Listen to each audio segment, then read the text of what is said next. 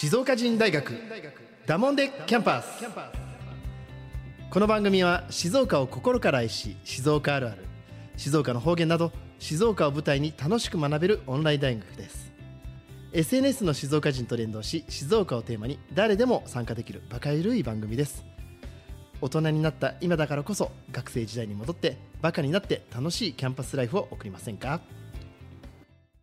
だもんで静岡人大学学長の石川です。さあ今日はですねまたゲストをお呼びいたしました。しかもですね静岡人大学初めてのなんと高校生のゲストに来ていただいております、えーゲストをね紹介させていただきたいと思います、えー今日のゲストはですね静岡県立駿河総合高等学校有志団体明日こちらからですねまずはじめにサッカー部生徒会長報道部川端慎之介さんはい、えー静岡県立鈴鹿総合高等学校有志団体明日代表の川端です。よろしくお願いします。よろしくお願いしますそしてですね同じく有志団体明日の久保田美弘さはい、久保田美弘です。よろしくお願いします。んよろしくお願いしますお願いします。お願いします。いややっぱ嬉しいねそうですね何なんだろうなこのスタジオのこの雰囲気が、う、うんん、僕このおじさん2人からしたらもうあお父さん世代。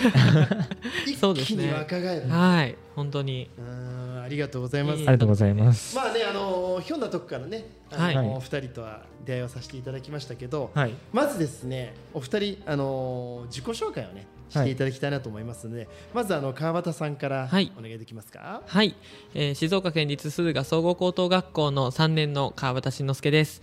えっ、と先ほどご紹介いただいてあのサッカー部にも、えー所属をしております。はい。で、えー、と生徒会長も務めていて、えーとまあ、いろんな SDGs の活動など幅広く、あのー自分で有志で開拓して活動を行ってます。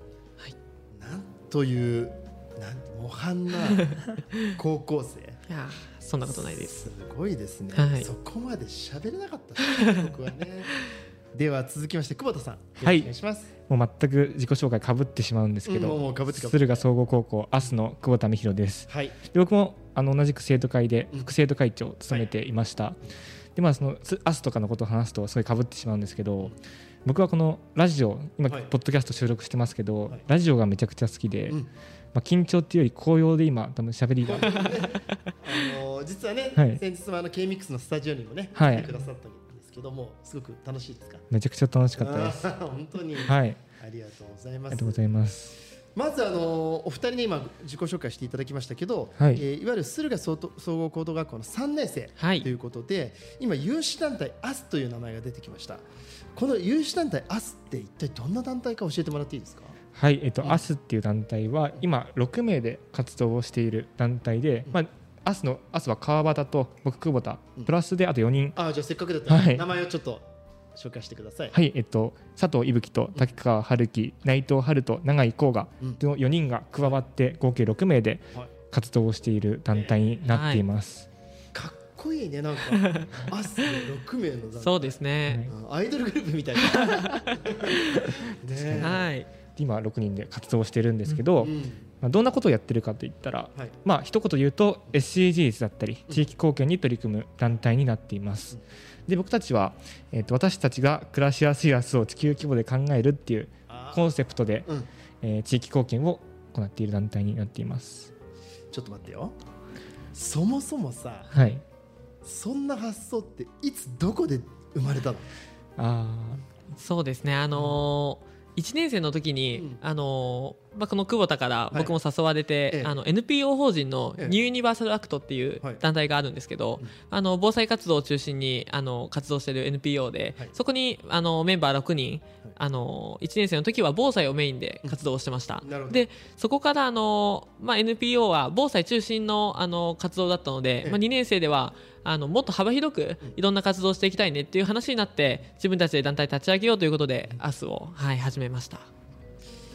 やばいななんかだんだんだんだんちょっと度肝を抜かれて 待ってだって高校生といえばまあもちろん勉強もしなきゃなんないけど、うん。遊びたい年頃、はい、しかもでも部活もやってるわけです。そうですね。部活やって生徒会やってその上でどちらかといえばもう地域貢献的なことをここの若さではい。やろうと思うっていう、その感覚がはい。僕ら一般のおじさまにはいはい。分かりません、なぜ なぜ？いやもちろんでも地域に貢献したいっていう思いも、まあ、全員それぞれが持っているというか、まあ、あるんですけど、まあ、第一にはやっぱみんな楽しいというか、うん。それぞれの方向得意な分野とか、はい。好きな分野を活かせるっていうことがあるので、まあ、例えばこうやってメディアに紹介してもらう時には僕はすごいラジオとかうん。テレビが好きなので自分の好きな分野というかはい。取り組めたりだとかっていうのがあるので、まあ、みんなそれを思いでやってるのかなっていうふうに思います。この6人がはい。じゃあこうやろうよってなった時には、はい。最初から6人だったの？それともこうだんだん人が増えていったの？最初だから僕は川端を誘って、うんうんうん。で僕他のメンバーサッカー部なんで、うん。僕は面識ないんですけど。ああそっかそっかそっか。あ、うんじゃあもともとはい。久保田君は川端君を知ってはいお同じクラスで。同じクラス1年生の時に、はいはい。であの誘ったんですよ、うん。そしたらなんか4人ぐらい引き連れてきて。そうですね。だからサッカー部で、あのなんかこういう活動あるんだけどやってみないっていう話したのがそのあの残りのサッカー部の3人でであのやってみたいっていうところから始まったっていうところですね。えっと2人ともでも静岡出身だよね。はい。静岡でここまで行動的になる人ってあんまりいないと思う、保守的じゃん、ねはいはいはいえこの一歩踏み出してうる、ん。そうですね。で大体い。なんかやろうよって言っても、はい。まあ、大体口だけでうんううん。ん実際やらないっていうパターンが多いんだけど、一歩踏み出して久保田君が川端君にちょっとやろうよ、うん。さらにそこから4人連れてきてくれた。はい。すごいことだよね。そうですね。やっぱサッカー部って運動部なんで、うん。まあ、僕文化部なんですけど、はい。なんか行動力とか動きが違うっていうか、なんか素早いんですよね動きが。素早いうん。え。じゃあ実際川端君は、はい。久保田君から刺された時に、はい。これは何かあるぞってピピッときたいやでも本当に、あのまず僕も高校に入って NPO っていうものをしっかり知って、はい。まあ、こういうあの勉強だけじゃない違う楽しさもあるんだっていうところに気づかせてくれたのがまあ久保田で,、はい。でそれであの他のいろんな子を巻き込んでやりたいっていう思ったので、はい。まあ、その明日の活動にもつながりますけど、はい。いまあ、いろんなあの防災の活動で1年生で1年間取り組んだのですごい楽しかったです。ね。なるほど、はいじゃあ今までそのアスを立ち上げてじゃあどんな活動を主にしてきたんですか？はい、あのー、明日は本当にいろいろ SDGs と絡めて幅広く行っていて、ええ。まあ、メインでは SDGs ワークショップをいろんなイベントであの行っています。で最近だと,、えっとお野菜スタンプでエコバッグ作りっていう、あの食品ロスと絡めた、はい。あのー活動になっていてまあ野菜を、あのー切れ端だったりとか、まあ、そういう部分を、あのー乾燥させてで、あのー無地のバッグにはい。ポンポンポンポンあの子供たちが押していくっていうワークショップになっていて、まあ、間接的に SDGs を指導ねっていう企画だったりとか、まあ、あと認知症カフェあとレモネードスタンド活動っていう本当に幅広く行ってます。ちょっと待ってよ。なんかさっきからね ちょっと待ってが多くなって そもそもそういうアイデアは、はい。みんなが出す、そうですね。もう6人でうん、あの会議というか、まあ、ミーティングしたりとかまあ、僕も久保田もあのいろんなところのあの他県の高校生の取り組みを学んで知って、はい。あのそれをあ静岡でやってないからやってみようっていうあのでレモネードスタンド活動とかもそういうのが一環ですね。一環はい。いやーすごいな。これね SDGs って本当に今ね地球規模で本当に必要なことなんだけど、はい。はい。やっぱりあの2人の世代ってやっぱりその辺ってアンテナが高いというかはい。やっぱそういうところってあるのかな？僕らのね世代と違って。はい、やっぱうん。授業でも取り組まれてるというか、はい。まあ、教育の中にも SEs が取り組む入ってきていて、はい。まあ、僕たちが1年生の頃は家庭科の授業で SEs それこそ認知症カフェも家庭科の授業がスタートだったのなでるほど。本当に授業発端でだけどやっぱ授業じゃ収まらないというか、うんこれもっと継続してやりたいなっていうところから、まあ、外にやっていきたいというかっていう人が多いので。意外とごめん知らなかった授業でもやっぱりそうやってう出てるんはい。そうですね。うん。だからじゃあ本当その垣根を越えてもっともっとこう知りたくなったり、うん。もっともっと何かしなきゃみたいなはい。意識が自然と芽生えてる感じです、そうですね。やっぱた楽しいというかもう最初にも言ったように授業の例えば週授業で家庭科なんて週23時間ぐらいしかないからその中だとやっぱ収まりきれないというかねやってて楽しいことだからもっと外でやりたいなっていうふうに、なるほどね、はい、思うようになるので。うんうん。まあそんなねあのーすごくこうなんていうのかな僕たちこの大人がなかなかできてないことをすごくこう時間を割いてあの汗をかいてやってきてるあのアスさんなんですが、はい。えーなんと、えー先ほどもね話し合った来年はい。静岡 SDGs 万博。はい。これを開催するということで、そうですねはい、ちょっと紹介してもらってもいいですか？はい、あのー来年の2月にあの静岡 SDGs 万博2024というイベントを開催を予定しております。はい、で、あのもともとこのイベントは今年の6月にグランシップ広場で開催予定だったんですけど台風の影響を受けて中止になってしまったイベントで、まあ、その代替案という形で今回開催しようというふうに考えてます。じ実際ここではどんなことをやるんですか？えっと、一応この中ではブースとはい。ステージの部門にも考えていて、まあ、まずは知ってもらうということを大切にしたいなという思いからステージでいろんな活動を PR したりとかっていうふうなことを考えていて、まあ、その後、えっと実際にブースに足を運んでいただいて体験だったりとかえ SDGs の商品を買ってもらってじ自分事として考えてもらうようにっていうふうに設定をしてます。はい、なるほど。自分事って大事だよね。うん、そうですね。まあ、やっぱ SDGs において、まあ、自分事として捉えてもらって、まあ、自分たちがやるだけだけじゃなくて実際に来ていただいた人とかやっぱみんなに取り組んでもらって意味があると思うので、そういったこともイベントのコンセプトとして意識をしています。はいなるほど。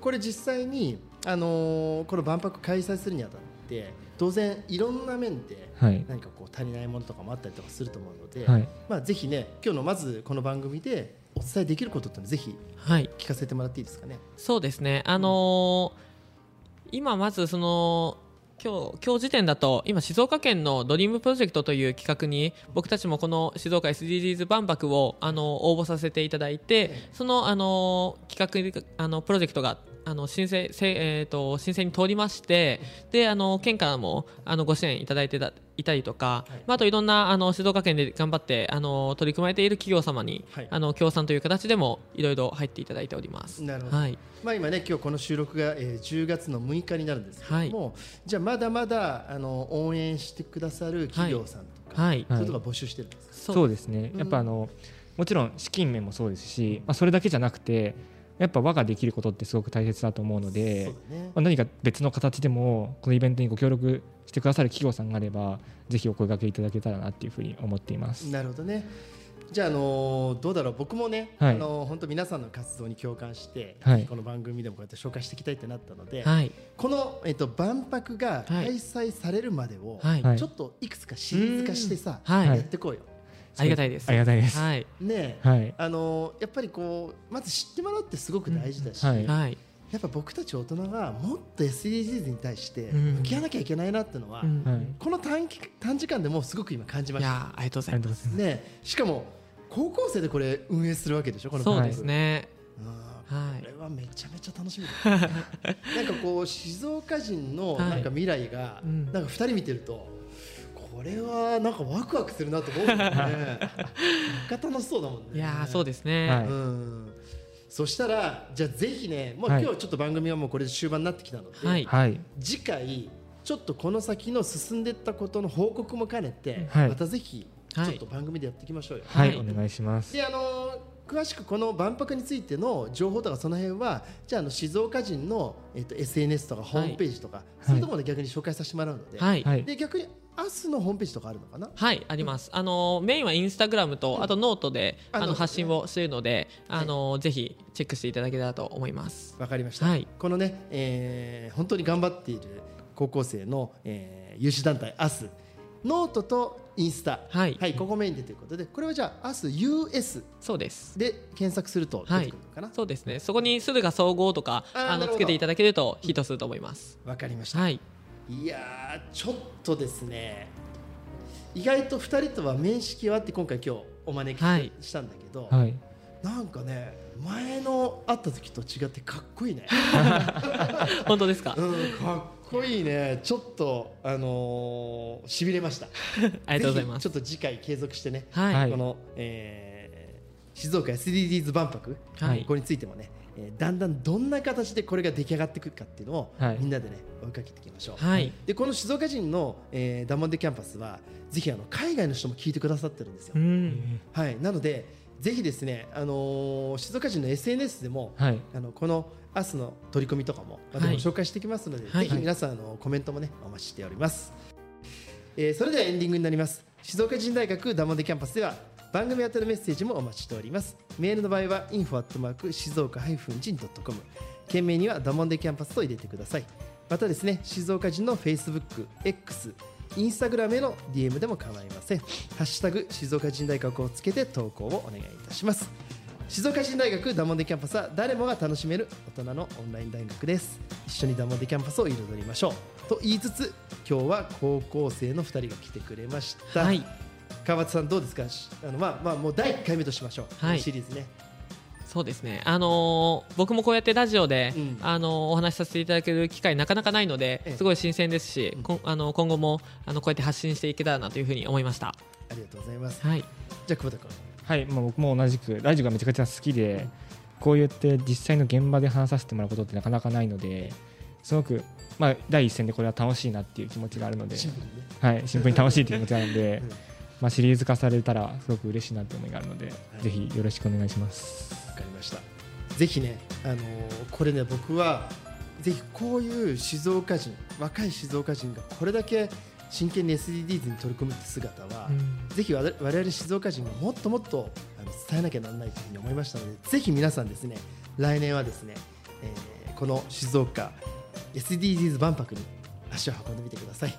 はい、それではお二人とも今日はどうもありがとうございました。ありがとうございました